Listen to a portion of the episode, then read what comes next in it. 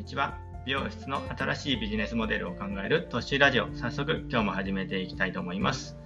今日は5月4日火曜日ですね。まだまだね、ゴールデンウィーク真っ只中っていうことで、まあ、昨日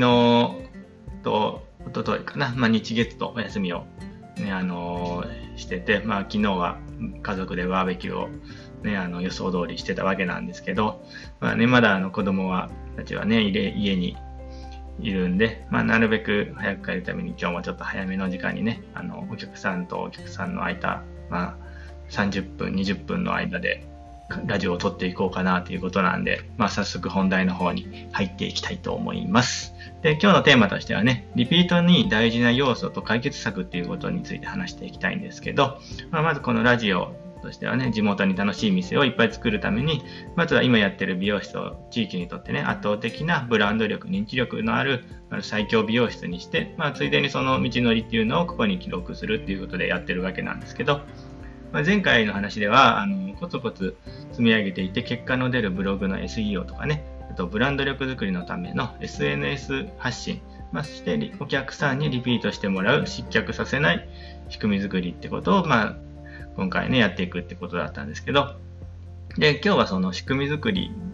に関してなんですけど、まあ、まずリピートしてもらう仕組みと失脚させない仕組みっていうのは、当たり前かもしれないんですけど、分けて考えた方がいいよねってことですね。まあ、あの共通する要素もあると思いますけど、まあ、全く同じ打ち手ってわけじゃないんで、まあ、分けましょうってことですね。ということで、今日はあのリピートしてもらう仕組みについて、まあ、考えましょうかねってことですね。で、あの、じゃあなんでリピートしなくなるかっていうことからね、逆にこう考えていくと分かりやすいかなと思うんですけど、まあ、あの、大きく分けると2つかな。忘れられるからっていうことと満足しなかったからっていうのが大きく分けて、このリピートしなくなる要素だと思うんですけど、じゃあそれを、あの、させないために何をすればいいんかってことを考えていけばいいですよね。じゃあ、まず忘れられるから、忘れられるからっていうのは、あの、人間じゃけまあ当たり前のことではありますよね。あの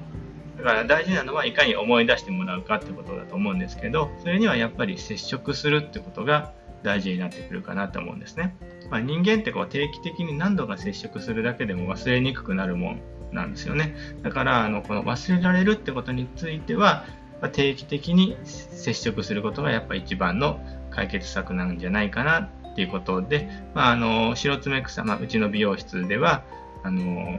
ここに該当するのは、まあ、LINE 登録からこう、メッセージを送ったりね、サンキューレターとか、あの、まあ、定期的にニュースレターを送るっていうことが該当するところなのかなっていう感じですかね。まあ、この LINE 登録してからメッセージとかサンキューレターも一気にこうバンバンと送るんじゃなくて、ある程度こう間隔を空けて送ったりをしてるんですね。まあ、あの、